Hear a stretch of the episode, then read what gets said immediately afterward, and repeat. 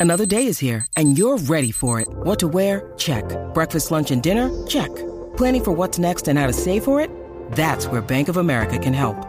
For your financial to-dos, Bank of America has experts ready to help get you closer to your goals. Get started at one of our local financial centers or 24-7 in our mobile banking app. Find a location near you at bankofamerica.com slash talk to us. What would you like the power to do? Mobile banking requires downloading the app and is only available for select devices. Message and data rates may apply. Bank of America and a member FDIC. This podcast is part of the Robots Radio Rocket Club, a program designed to help all podcasts reach their full potential. For information about joining the Robots Radio Rocket Club, check out robotsradio.net. Welcome to Holocron Histories, Star Wars Canon versus Legends, where we're going to take a deep dive into the lore of the Star Wars universe. Hello and welcome to the Holocron Histories podcast, where we talk about Star Wars canon versus legends. There's a lot of legends material, there's a lot of canon, and it's hard to keep track. I'm one of your hosts, Austin, also known as Teacup, and I, fun fact, remember playing, getting the Force Unleashed 2 and the at GameStop and the employee there shamed me for buying Force Unleashed 2 because he said it was a crap game and didn't add anything to the Star Wars world.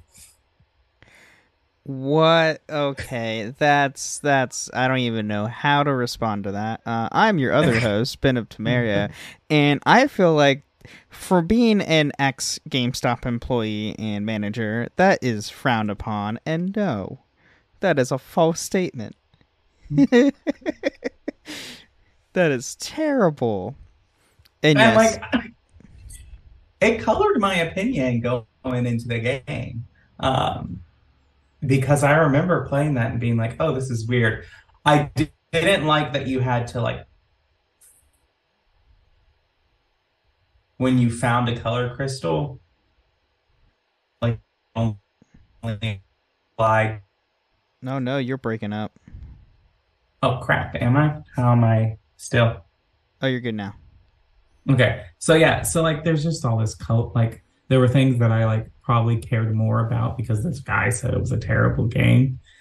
But and like is it as good as Force Unleashed the original? I don't think so. But it's a solid game.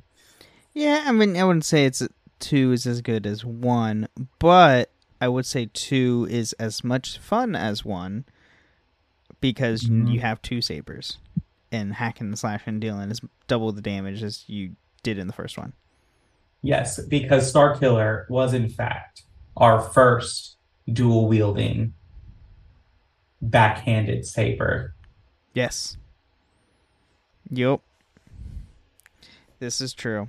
So, uh, to start where we left off last week, last week we ended with his time on Felucia with Starkiller. So now we get to the big pivotal moment in the entire story of the game, and that is the betrayal and then his new mission. So, Starkiller had to suppress a smile as he strode into Darth Vader's chambers. Beyond the viewport, a fleet of Imperial Star Destroyers clustered around the incomplete Executor, uh, the Emperor's flagship. When Vader informed him as much, Starkiller assumed that Vader had lured the Emperor to them to ask them what they would strike. Vader corrected him. Palpatine's presence has not been requested. His spies had followed Starkiller there. So, yeah, that's not a good start. And then with that, uh, Vader ignited his lightsaber through his shocked pupils Adaman. Uh, just as the Emperor, communicating via proxy, entered the room, Palpatine declared that Vader had forgotten his place and taking on Starkiller as apprentice would have been an act of tre- treachery. The Emperor demanded Starkiller's death, and after a moment of hesitation, Vader complied, ignoring Starkiller's pleas. The apprentice was thrashed about the chamber and smashed through the viewport to the vacuum of space, much uh, much to Palpatine's sadistic delight. Yeah, um, I mean, if playing this for the first time and knowing Star Wars, you kind of can see where this was going when you stepped in the foot of the room. But you know, if you weren't like huge into Star Wars and started playing this game, you had no idea that was going to happen. Yeah, I remember that. Um, so I recently started playing this, the Switch port from the Wii, and I did not realize that the Wii's version of this game is a different game from the other two consoles. Like Yes. the map, the maps are different. The way you like interact with the Rogue Shadow is different. There's so much that is just different. Yeah, yeah. uh, that's so. Fun fact: I actually played Force Unleashed on the Wii originally before I even played it on my 360, and uh, playing both versions. Yeah, the Wii version was significantly different. Surprisingly, they had a added a few different force powers uh, due to the Wii controls and to make it more immersive. And they added like Mhm. the weird, uh, like the two-player uh, combat arena that you could play if you wanted to do like a two-player thing. Mhm. And yeah, I think there was some like s- some difference in like some of the missions, as in how they laid out. I believe I can't Oh, remember the map, the maps are totally different. Like when you go to Vader on Kashyyyk, it is like nighttime, and on consoles you go during the daytime. Mm. And like even your fight, and I actually find the Switch and Wii port harder because the quick time events aren't as instinctual to me because there's no colors associated with the Oh. Switch buttons. Right.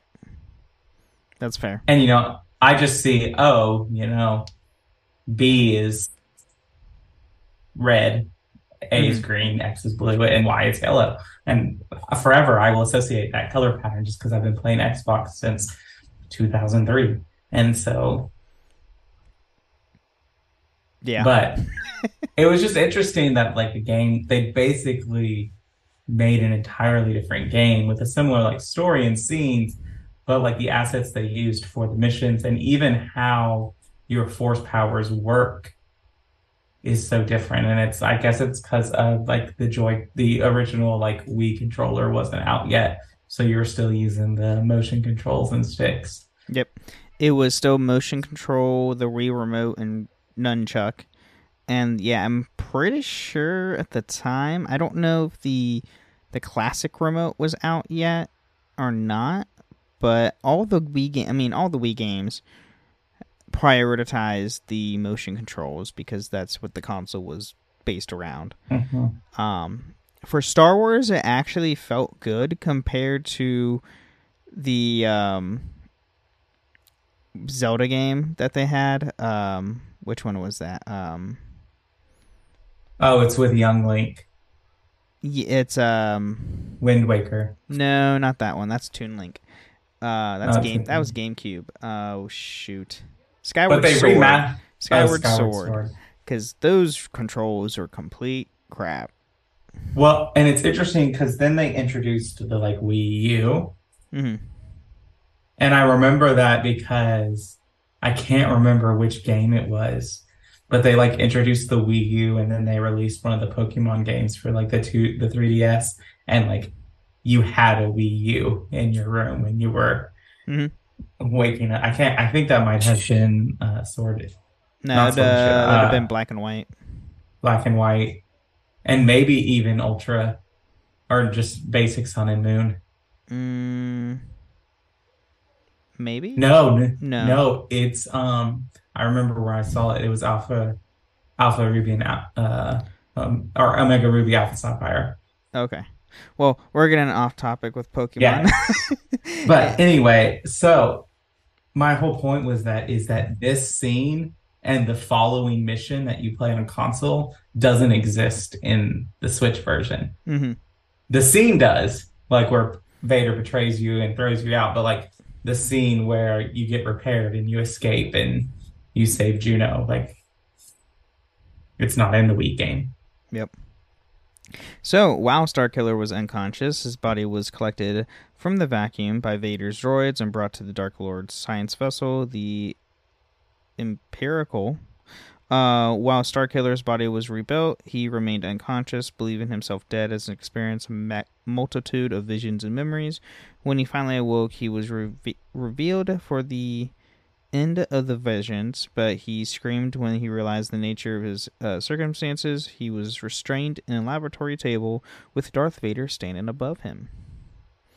Starkiller accused Vader of trying to kill him, but Vader told him that his execution, quote unquote, was Palpatine's demand, which forced the Sith Lord's hand. Starkiller was presented with the option of re entering Darth Vader's service with the assurance that if he refused, he and all witnesses would be destroyed in the laboratory's self destruction.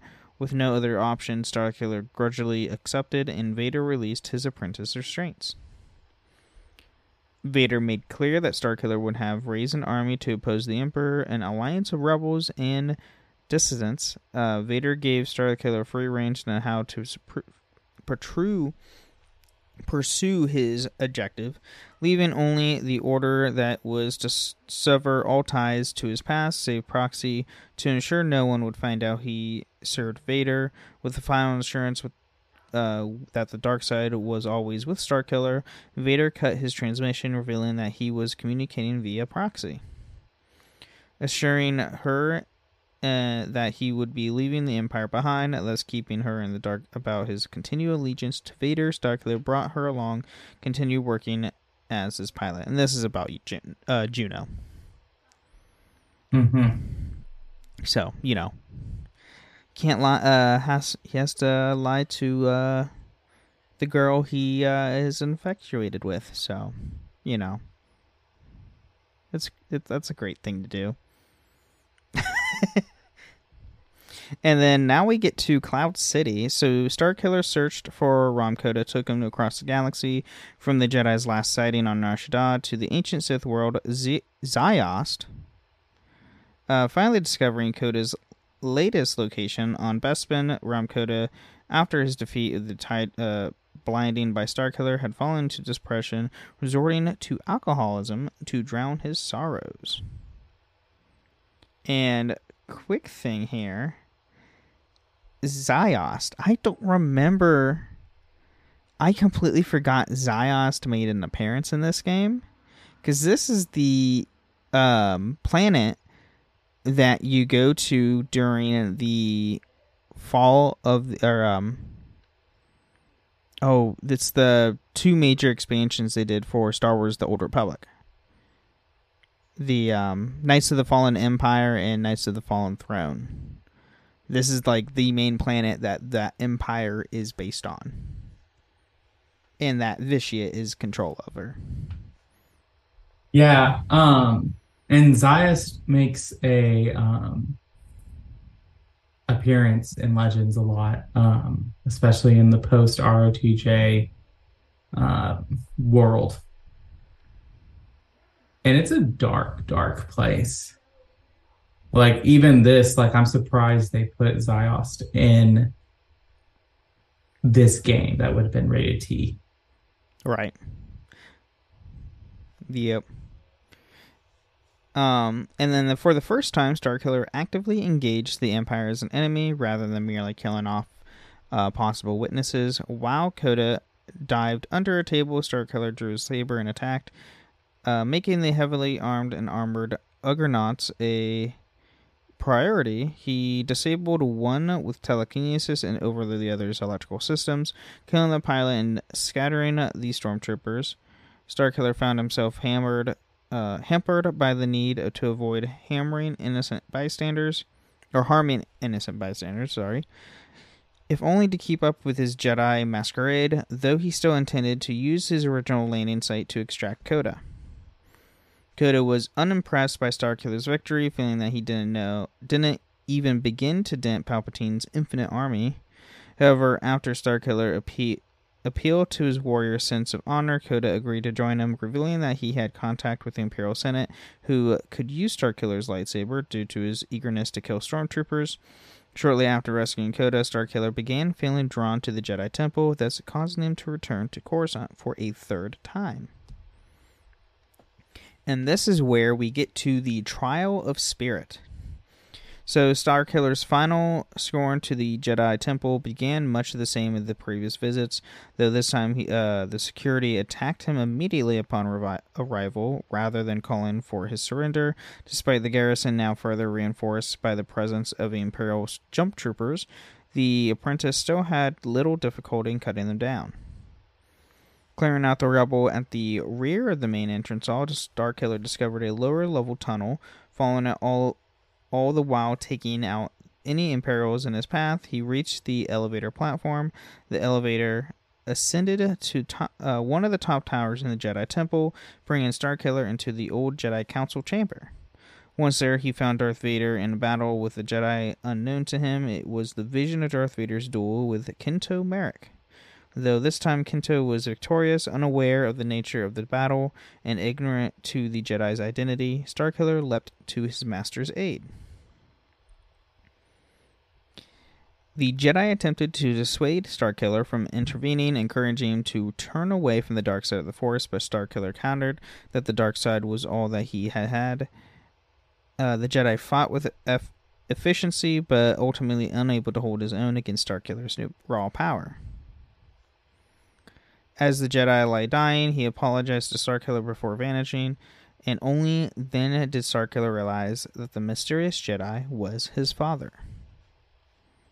Yeah, this was a pretty emotional blow to Starkiller. Mm-hmm. Mm-hmm.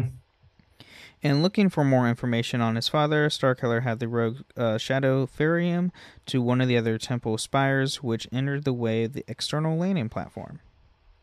Starkiller brutally fought his way through the Imperial garrison as well as the temple's own uh, derelict security systems before finding the holocron vault. Approaching the main holocron, he activated a message left by his father, who stated that Starkiller's destiny was indeed in his own hands, and that he had to complete the Jedi trials once and for all. Starkiller then fell into another Force vision in which he had forced to navigate the labyrinth of his own mind before entering into a confrontation with a Dark Spectre. In a brutal lightsaber duel, Starkiller managed to knock off the Spectre's helmet, thus revealing the face underneath to be his own, pale and twisted through the deep immersion into the dark side.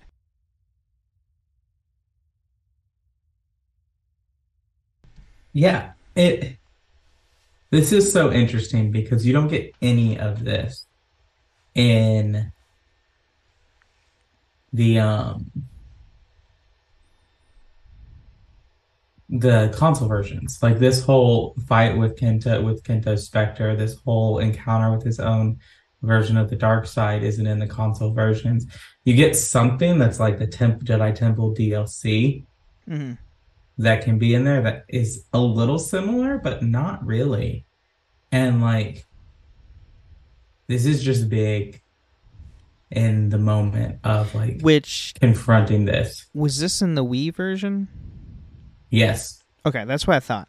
Because uh-huh. I remember, was, I remember this playing through this, and I couldn't remember which platform I was playing it on. Yeah, because what you get in the console version is, and we'll talk, we're about to get into this, is you escape Vader, you go to Bespin to get Kota, and then he sends you to Kashyyyk to get Leia. Mm-hmm. And that and there when you go to Kashyyyk, you he encounters Kento's oh, that's right. Yeah, you and go to the a, hut, and that's where you had that vision there yeah. instead of the, the one earlier. Mm-hmm. And so, but I kind of like this better, especially like the emphasis on that, like Starkiller goes through his own version of the Trials of the Jedi, which we only really allude to in canon. And like we got mentioned the first time we really, I remember hearing mention of the Trials of the Jedi are in the original Clone Wars cartoon. Right. Yeah and also with this um all this info is yes it's from the games but they it is also from the novelization of the games because they did do a novelization of force unleashed 1 and 2 with and it's weird because now like looking at back on it it's like the wii port and the wii version specifically was more in line with the book than the actual like Xbox and PlayStation versions of the game. Mm-hmm.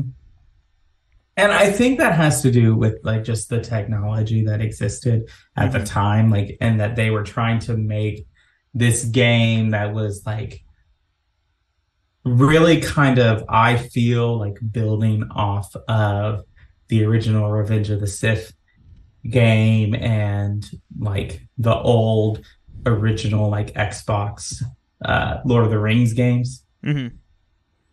Um, really kind of building off of those like you've got those levels and you're building up your different stuff and your abilities and you walk around and it's like half side scroller, half 3D platform, half whatever. Right. And That so I think a, a lot of what they were doing was let's mac- maximize that style of gameplay. But I think as we're going to talk about when you get to the second the second Force Unleashed book, it pretty much follows what the game laid out to. Right. Yeah. Yeah. So, um, so however, as Starkiller regained his senses within the holocron vault, he saw that his, his left hand had taken the on the clawed and imperated appearance of the warrior's arm, who intoned that Starkiller would never escape him. So, upon his return to the Rogue Shadow, Starkiller sat down with Kota and attempted to discuss the events within the temple, though Kota quickly ended the conversation by asserting that it is none of his business. So now we have him going back to Kashyyyk. So in his much reduced state, Rahm Kota provided to be a valuable ally, communicating with the contact and providing him with another destination, Kashyyyk, with the assurance that it would be revealed to his contract uh, wanted, he would provide them with further help. Entering the guest quarters, he found himself facing Princess Leia Organa in the scene that precisely matched one with the visions, while on the imper- uh, Imperial, Leia was intentionally under the impression that Starkiller was an assassin for Emperor Palpatine and dismissed his assertions that he was here with Rahm Kota, believing that Kota had died above Nar Shaddaa. As Starkiller made his way through the ravaged undergrowth cleared by the Imperials, he forced a uh, dilapidated old hut uh, permitted by the great darkness of in the forest. Despite the ejections of Kota, Starkiller entered the ruin. Within, uh, he found the evidence of a lightsaber duel in the form of burned slashes, uh, slash marks on the walls. His search also included the discovery of a small blue crystal on the floor. As he rose, he suddenly caught the throes of a violent force vision. He wish- witnessed the murder of his father, as well as his own abduct- abduction from his home by Darth Vader. Starkiller exited the hut. Uh, a changed man. His newfound knowledge of his origin shocked him to the core. Arriving at the groundside morning of for the Skyhook, Starkiller plowed his way through the Imperial security and fortifications. Uh, approaching the first of the six mornings, Starkiller resonated with the structure, probing his strengths and weaknesses before channeling massive amounts of force energy into the structure. And despite the success, Starkiller was furious at Kota for vagueness with withholding of information and confronted the former Jedi General about it. Kota revealed that his contact indeed was Imperial Senator Bail Organa, who had tried to recruit Kota to rescue his daughter. Kota had refused, so Bail went in search for Shaak Ti. As Kota revealed that this, Starkiller accidentally let slip that he knew Shaak Ti had been on Felucia, almost given away, given himself away though he managed to cover it up by claiming that Kota's thoughts were simply easy to read. Starkiller retreated into seclusion afterwards this approach by Juno. He refrained from opening it up to her, but looked over piling duties for the trip to Felucia so she could she could rest.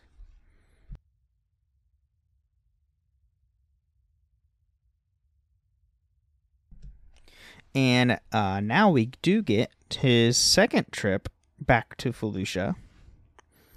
So during the trip to Felucia, Starkiller researched Bail Organa and found himself struck by how familiar he seemed, though he wasn't sure if he had ever crossed paths before. Upon arrival, Starkiller grew, drew on his experience of Vader's assassin and found Bail Organa's landing site by searching for his ship's central transponder code. As Starkiller trekked through the Felucian jungle, he found the world's balance had shifted towards the dark side in the wake of the Shaak Ti's death, though Starkiller was surprised by how uncom- uncomfortable it made him feel. As it made the, his way deeper into the jungle, Starkiller was attacked by a plethora of predators, and now unrestrained Felucians fought him every step of the way. After finding the senator, Starkiller freed him and explained that he had come to Felucia with Rahm Kota as an ally. Organa informed him of Shaak Ti's former apprentice, Maris Brood, who had since gone mad and fallen to the dark side, leading the Felucians and keeping Organa in hopes of tracing him, trading him for the Imperials in exchange for leniency. Before they could escape, Brood uh, arrived with her quote unquote pet, Bull Rancor, in tow. Starkiller was struck struck by recognition as he had seen her in the vision as well, demanding that she stand aside. Starkiller had instead set upon by the Bull Rancor. And this thing was massive. I Mhm. remember seeing this thing and I was like, oh, I thought Rancors were bad. Normal ones were bad. This is like, it's like two times the size and like three times scarier. Yeah, I remember this. Um, and I remember playing it.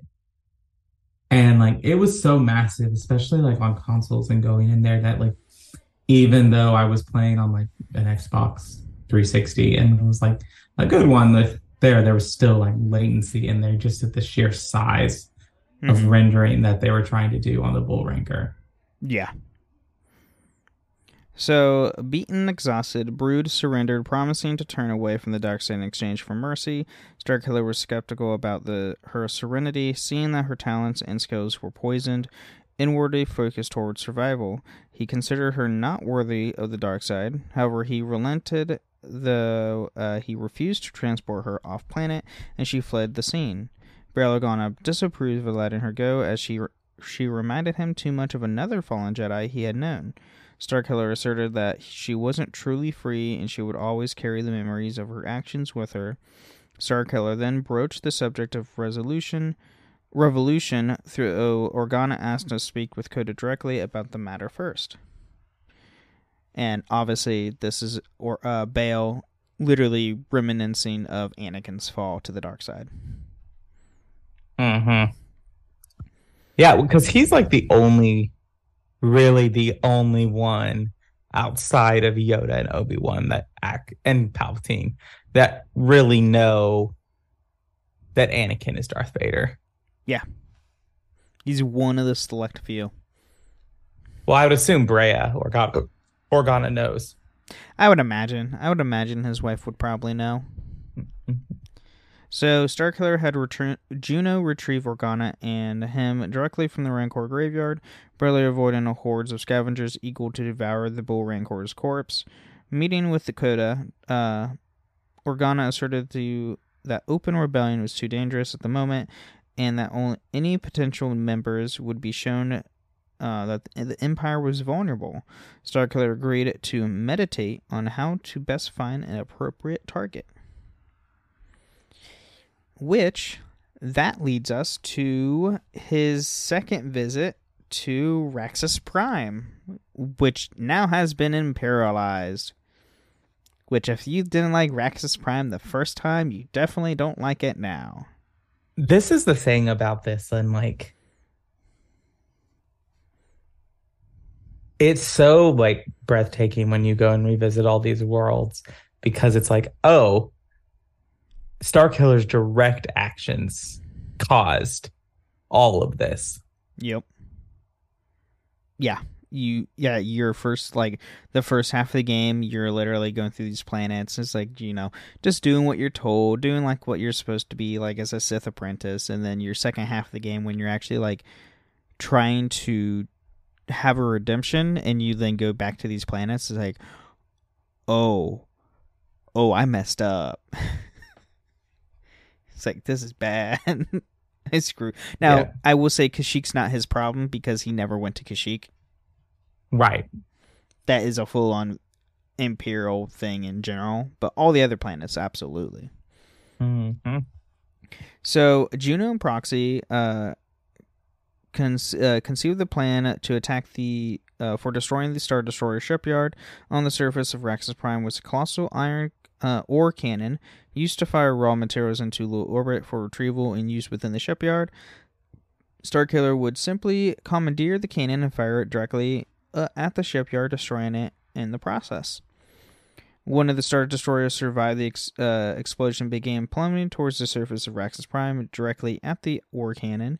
Unable to clear in time, Starkiller was advised by Kota to do something that even he judged to be insane telekinetically pull the Star Destroyer out of the sky into a controlled crash. Which, by the way, is one of the most epic things you will do in this game and will show how powerful Starkiller is truly in the Force. Well, game wise, anyway. Well, you know, he does this in the books. He still does this in the books. Um, so in Initially considering the idea impossible, Starkiller ultimately opted to attempt it when he reminded that compared to the Force, size and mass meant nothing. Focusing entirely on the cruiser, Starkiller began to adjust its uh, flight path. He had corrected an initial charge changes as he didn't want it to tumble or break apart. As Starkiller pulled the destroyer down, he began to panic at the scale of his action, started to overwhelm him, and he tried invoking his childhood name, Galen. However, this produced no answers, so he instead did it uh, for Eclipse. The Star Destroyer smashed into the surface just short of the ore cannon, spreading an initial tsunami of junk across the surrounding area. The destroyer continued to skid across the surface towards the cannon, despite Starkiller's attempts to break it, and Starkiller leapt off the cannon deck as the starship crashed into it. Yeah, I just want to reiterate, I think I said this last so episode, but in the console version, this is not easy to do. Like no. just you've got TIE fighters shooting at you. You've got to get like the you've got to get like the joysticks just right, which if you remember the original Xbox 360 controllers, they had bad, bad uh drift. Mm-hmm they could get really, really bad drift. And so there's just all kinds of stuff that I found difficult about it. And then, and that whole time, Kota is just screaming at you with like Kota's voice of like, reach out with the force and grip that destroyer. And I'm like, I'm trying. yeah, it was it's a it was very irritating and very uh frustrating. Right. I will say. I mean, I think the Force tears from Jedi Survivor are the only thing that really rival it for me in Star Wars games. That's fair. Cause some of those Force tears are absolutely dreadful. oh God. Yeah. But uh, and I can't remember. Remind me if this is true. I can't remember. Is this also? I believe this is also the time where Proxy tries to kill Starkiller as well, right? Yes, okay. and, and he takes where he re- form of Darth Maul. Yeah, it takes the form of Maul where it's like, I even hid this program from you. You don't know how to beat this one. Yeah. Kind of a thing. And he does. And he beats him because Star wipes the floor with Maul. Yep. So uh, at this point, though, we are going to take a quick mid break and be right back. All right.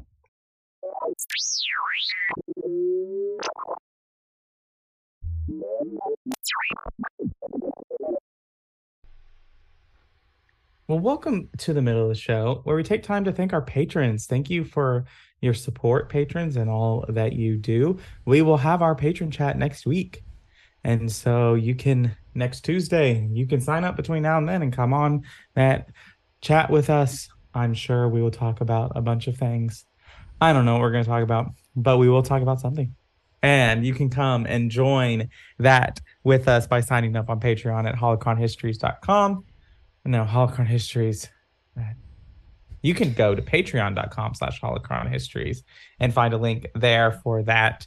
Um, yeah, and you can support us there. You can also leave us ratings and reviews. We love reviews and five star reviews over here and Spotify comments.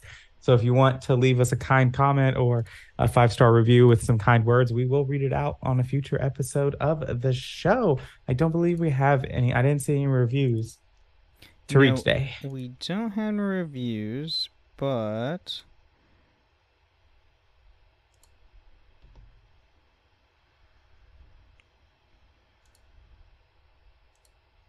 Oh, and we do not have any uh, Spotify either. All right. Well, you know, we could use some to come and hang out and say some nice things. If you really like this show, this is a great way to support us to let other people know what kind of show we put on and that this is a good show and a good Star Wars place to be. Other than that, um, you can come hang out with us on Discord. We got three Discord servers that we're on, plus some three Discord servers that are devoted to our shows. Um, the Cups podcasting and more Discord server, Ben and Friends podcasting Discord server, and the Robots Radio Network Discord server.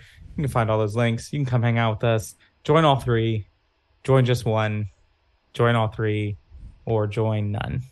But you can come if you do join. You can hang out with us. And then lastly, we go live every week on Tuesdays. We are live on Twitch at Ben of Temeria slash uh, twitch.tv slash Ben of Temeria. You can hang out with us live there every week and just it'll be a lot of fun. And Ben is on his way to the path of affiliate and he has crossed that 50 follower threshold. And so we need to start averaging some viewers to get us to that affiliate route. Yes. Please, please help me out.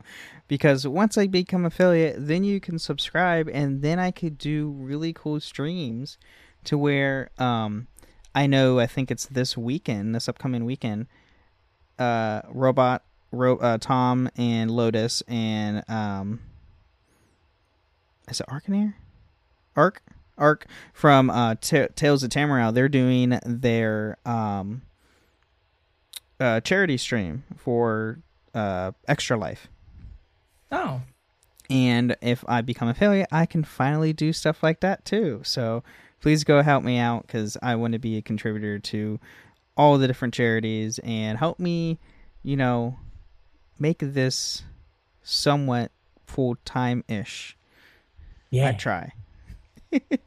That's the dream. The dream. Yes. The dream is to not have to work. That's the dream. Or not have to work a place where it feels like work. Mm, This yeah. doesn't feel like work. So, That's true. All right. Well, I think that's all I have for the middle of the show. Um, other than that, you can come and hang out with us. Um, if you are a Dragon Age fan, and by the time you are listening to this, it'll be Dragon Age Day will be about two weeks away. Uh, we are going to host a giveaway for Dragon Age Day, which is on December 4th, because DA4 or, you know, a 4 kind of looks like an A sometimes. So you got DA. Um, so, but you can come and hang out with us. I will be streaming a little bit on that day of Dragon Age stuff, probably some Inquisition. Maybe if everyone really begs, I might finish my Awakening playthrough. you haven't finished Awakening? No, Oh, Awakening's so Um, good. but you can come and be all there on on maybe on X.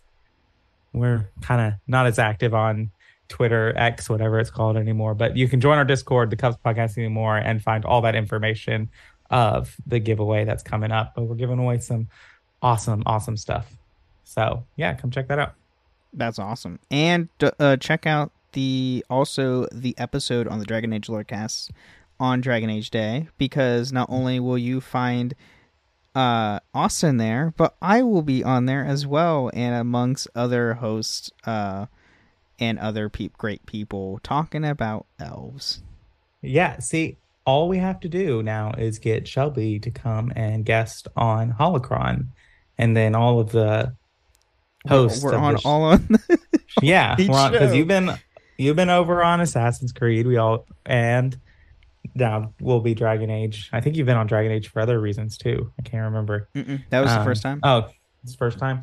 All right, and then obviously we do this. But now it is not true. I used to say this is the only podcast where you can find both of us on the same episode, but that's not true anymore because you can find us on the upcoming episode of the Dragon Age Lorecast, on our Ezio deep dive, on the Assassin's Creed Lorecast, and on the KOTOR overview episode of the Two Girls One Ship.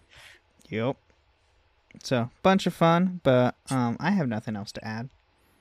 Nope. All right, let's get back to more Starkiller.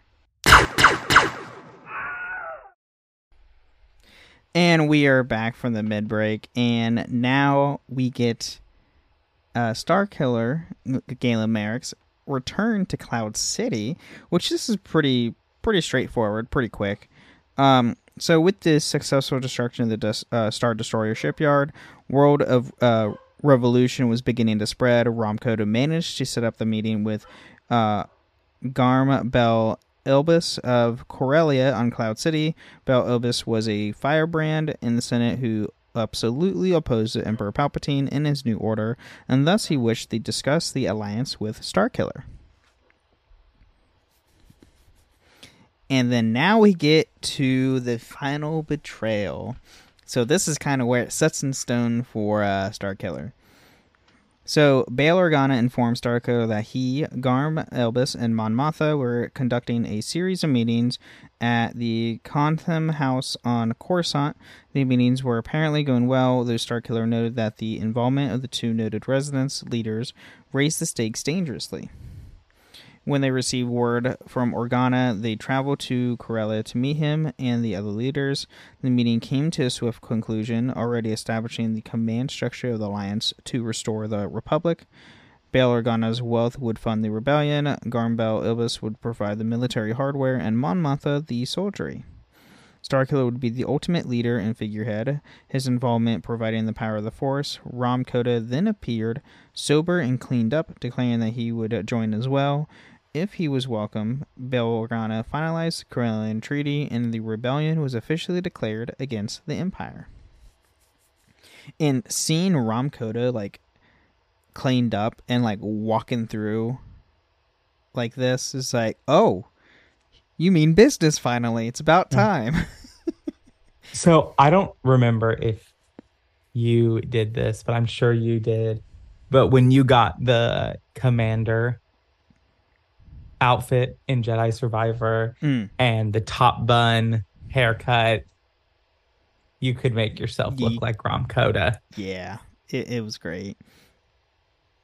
Go play um, Jedi Survivor because the amount of different customization options they added in the game for you to look like Legends characters is unreal. It's great. Yeah, it's pretty. I mean, you can make yourself look like Luke. You can make yourself look like Anakin. You can make yourself look like uh, maybe a little bit of Kenobi and Kyle Katarn.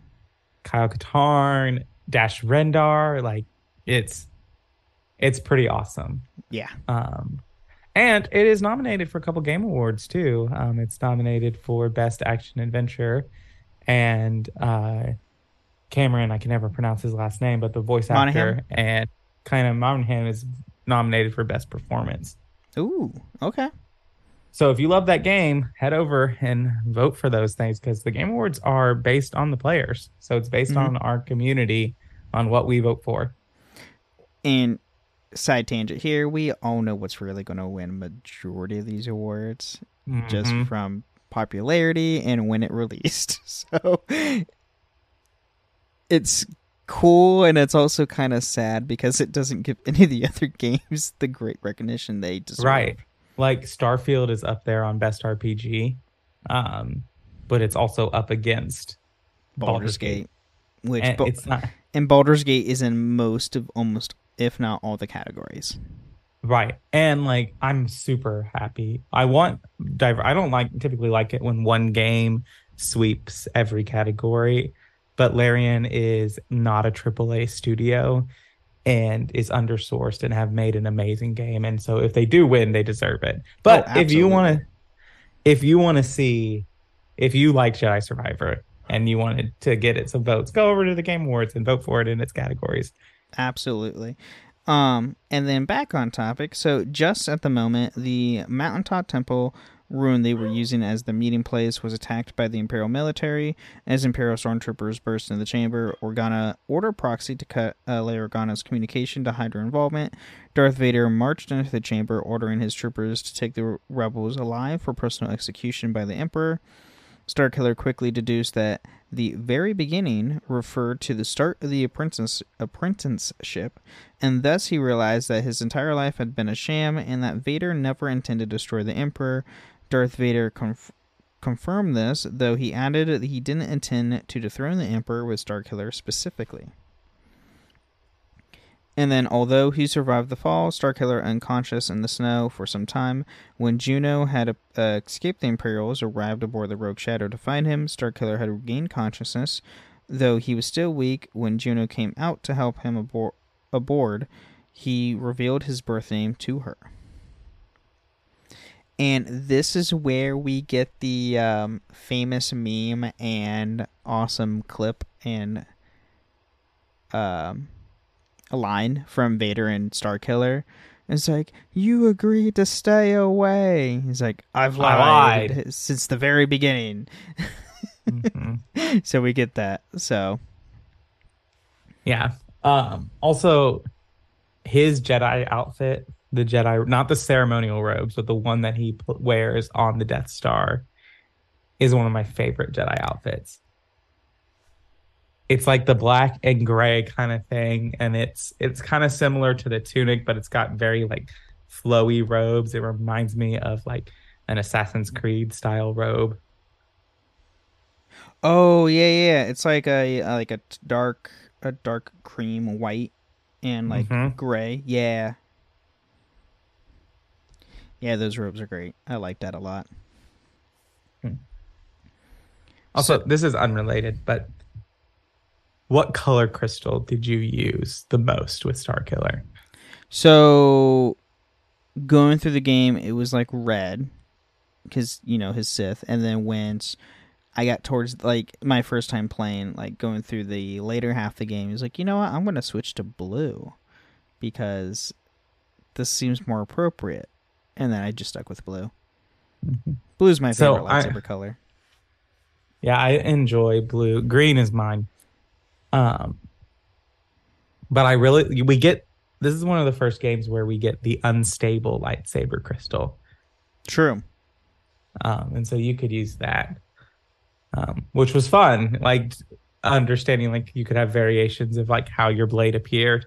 Mhm. Um, which, if you didn't know, that's why Kylo Ren's lightsaber is all wonky because he has a cracked kyber crystal and it's unstable. Yep, and that's why he has side vents because it uh, discharges the excess energy the crystal is creating. Mm-hmm. from the unstableness. So now we get to where Starkiller gets so frustrated and angry with his entire time with the Empire and Vader. Now he's going under, uh, infiltrating the Death Star itself. So, rejecting the codename Starkiller, Darth Vader's former apprentice reclaimed his birth name, Galen Marek, and for the first time considered himself as a Jedi. Opting to save the Rebel Alliance by tracking down both Vader and the Senators, Galen entered into the deep meditation in an attempt to provoke a Force vision. As he charged along the corridor towards the observation dome, he uh, was spied by the security systems.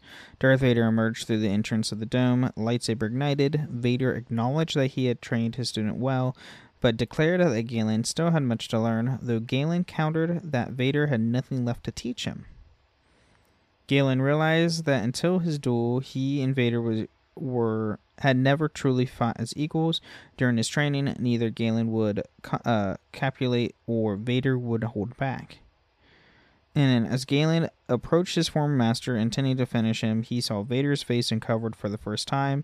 Vader, much to his shock, was surprised of Galen was a terribly scarred old man whose eyes Galen saw only pain and exhaustion. Yeah. Um. Yeah, because Vader at this time is like he's Anakin is in like his what forties, I think. Mm-hmm. and even though like yes 40s is like 40 is not old but due to his um condition to lava kind of like destroyed that He has a bad temperature regulation. Yeah there we go. So um and then now sadly we get to starkiller's death. So tossing his comlink to the rebels so they could call juno for evac. Galen advanced on the prone emperor uh, darth sidious rose to his knees declared that he it was galen's destiny to destroy him but giving into his hatred galen initially struggled with the urge to do so but repented in the end extinguishing his lightsaber Overcoming the pain just enough to absorb and gather the energy, Galen advanced on the Emperor as the two remained locked in the chain of lightning. At the same time, he noticed uh, a squadron of stormtroopers had entered the chamber. With Darth Vader limping behind them, he pursued of the fleeing rebels' leaders. With no other option left, Galen grabbed the Emperor's shoulders and redirected the lightning into the Dark Lord, causing Palpatine to share in the agonizing pain of his own power.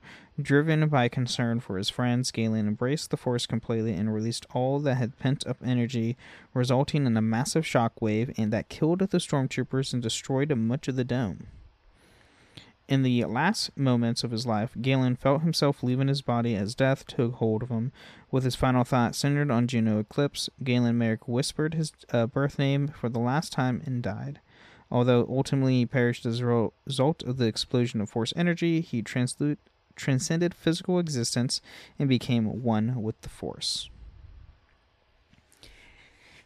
Yeah. Um this scene was epic.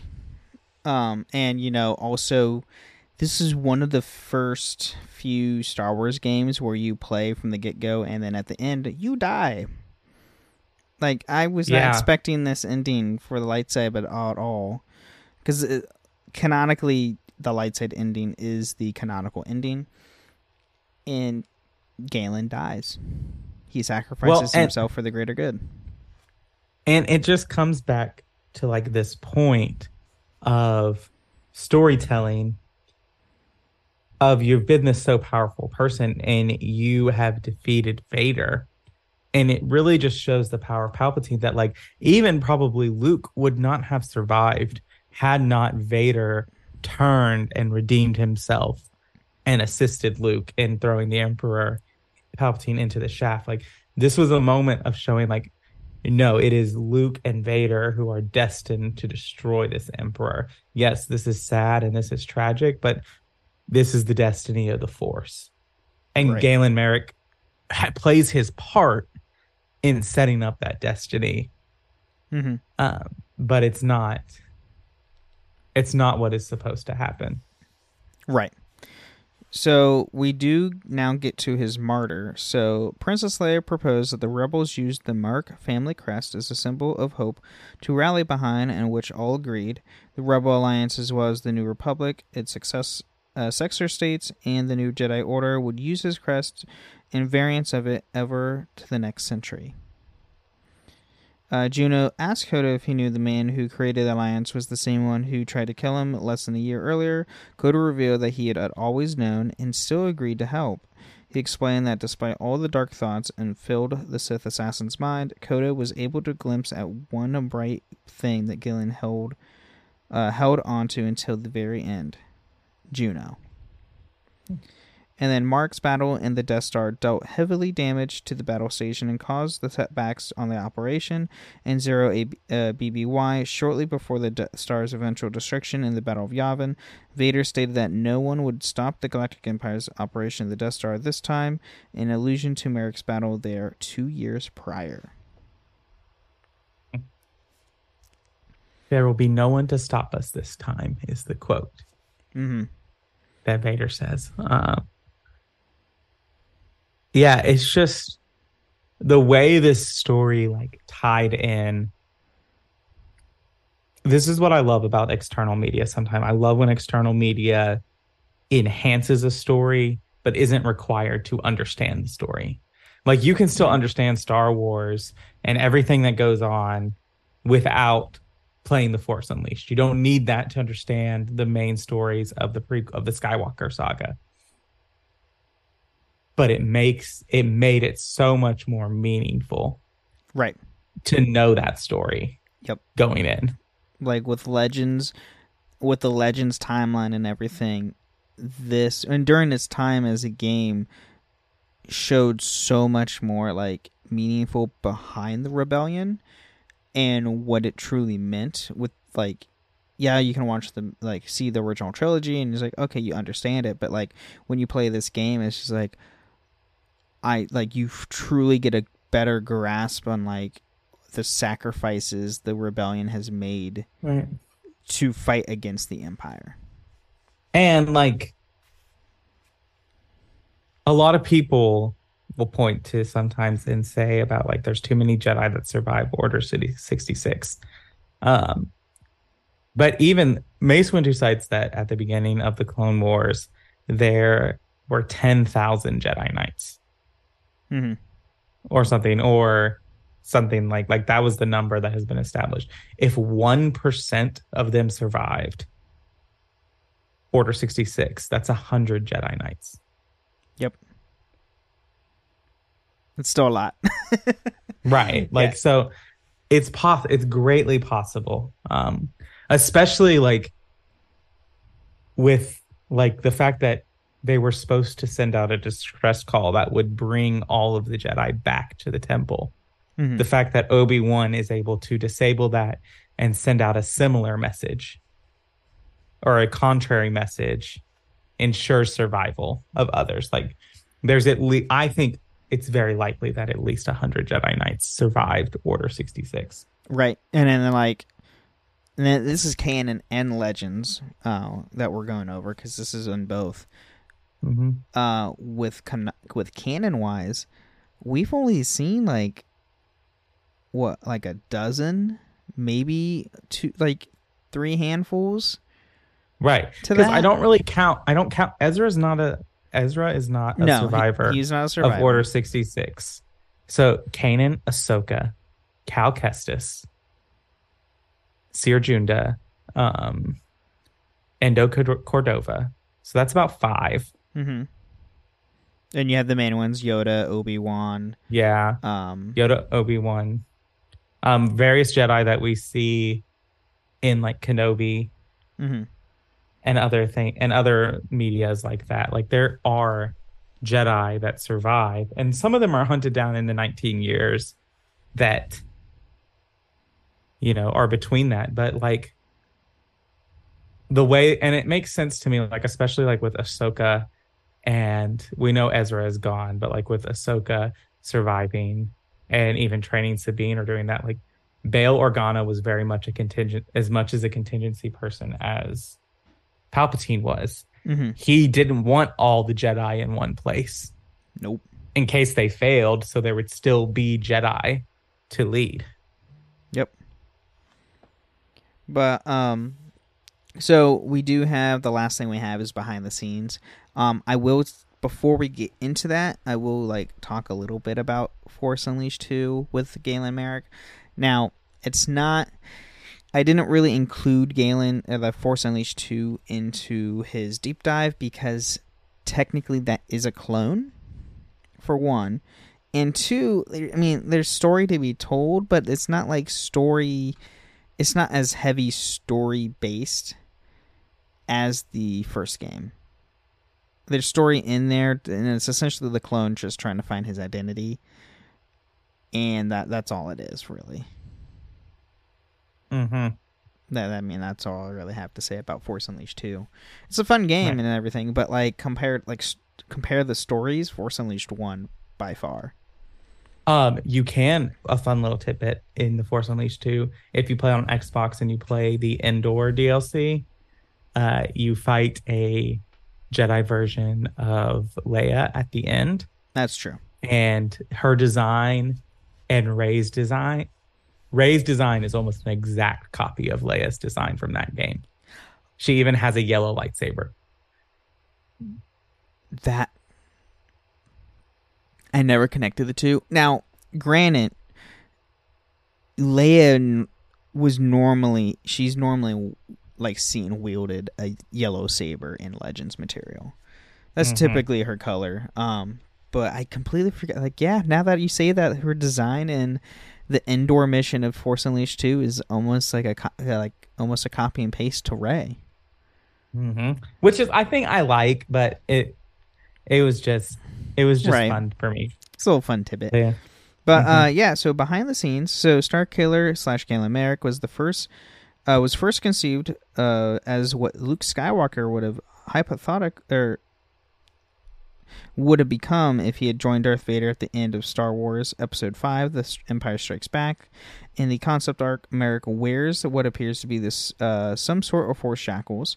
The character was also meant to have a Sith title via official mandate from George Lucas, with the considered titles either being Darth Icky or Darth uh, Insanus, Insanius. Uh, however, the Sith title was ultimately dropped altogether as the development team did not like the names proposed by Lucas. Jacob uh, Neon uh, was the character's original name, but was changed shortly before the game's release due to the earlier releases of the novel and the comics. Marek was named uh, Jacob Neon in the German translation of the novel and the French language version of The Force Unleashed. That's interesting alone. Uh, the PS2 and Wii databank entries also reflect the difference, listing Kento Marek as Kento Neon instead. Haden Blackman, writer of The Force Unleashed, uh, said the Spike TV interview that his codename began with S. It was later revealed to be Starkiller, a name originally in the early drafts of Star Wars. Uh, Luke Skywalker's name was originally going to be Anakin Starkiller. Galen's surname, Marek, is also a common Polish, uh, Czech, and uh, Slovakian given name in the Eastern Europe variant of Marco. While the first name Galen is a Greek name that means calm and healer, although it is also the Swedish version word for crazy and mad. And then before deciding on the American character, other consider ideas for the main character of The Force Unleashed included a Han Solo like smuggler, a heroic rebel Wookiee, uh, the last Skywalker, and a gadget wielding mercenary. Uh, Michael Kirkbride uh, conceptualized the idea that Marek would die at the end, as defeating the Emperor and redeeming Vader was the work of a new hope and innocent.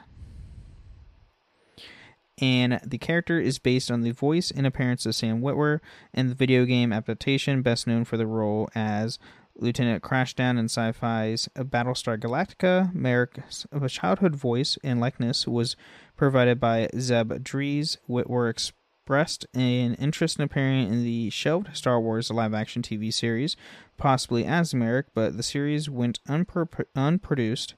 Dave Filoni considered recanonizing Starkiller and introducing him as an Inquisitor in Star Wars Rebel, which also featured Sam Witwer as Darth Maul, but the idea was never materialized. Yeah, I think his introduction to canon is a little complicated. I think it would lead to It would well, one they'd have to redo his whole story. Because yeah, his- his entire character, story, everything for Starkiller to be in canon, they would just literally have to redo him. He would be a completely different person and character as as a whole. And I I feel like Dave Filoni is um more on the line of honoring the character as it was introduced and doesn't want to do, like but ruin the character to bring him into canon just to bring him into canon. Yeah, I definitely agree with that. Um, but I love Starkiller. I love the Force Unleashed games. If you haven't played them, give them a play. You can get the first one on Switch, Xbox. You can get the second one on Xbox. I don't know if the second one is on Switch or not, but Not yet. They haven't announced it Yeah. yet. It, w- I guarantee they'll probably port it over, but who knows? Um, and if you also want to see like Sam Witwer, the live actual like character of Starkiller, go watch his interviews because like how he got the job is pretty funny because he his entire audition they had him uh, do the meditation scene. Starkiller finding like trying to meditate, and he would always do it different, but the meditation itself, he would always do the same to where he's like trying to fit the pieces and like always like he's like white knuckled and everything. And if you go Mhm. listen to it, uh, the director asks him, "Is like, why? Why you're doing this scene every different every single time except for the meditation? Like, why are you doing that the same?" He's like, "Oh, well, he's a Sith. He doesn't know how to find peace. He doesn't know how to do this." And like he goes in like full on Star Wars nerd right then and there. Hmm. And then he was told after the uh, after he got the part, and it's like, "Yeah, you. That's when you got the part. Is when you started becoming a Star Wars nerd." That's pretty amazing. It's like yes. Wow. So being a Star Wars nerd is uh is good for um some show business stuff. Yeah. So Well, thanks for thanks for bringing all of this to us. Uh, we are out of time, unfortunately, for tonight, and so thank you all for being here. Thank you for listening to the Holocron Histories podcast. and may the force be with you. Thank you for listening to Holocron Histories Star Wars Canon versus Legends. You can find us on the Robots Radio Discord at robotsradio.net. You can also follow us on Twitter at SW Holo Histories and contact us at holocronhistories at gmail.com. How well do you know your video game lovers? Have you ever wondered how your video game bays stack up against all the other delectable digital dates? I'm Genesis, the girl whose motto in life is love, laugh, tequila. And on Two Girls, One Ship, we analyze, rate, and review all that the world of video game romances has to offer. And I'm Vervada, the hopeless romantic cat lady and lifelong gamer.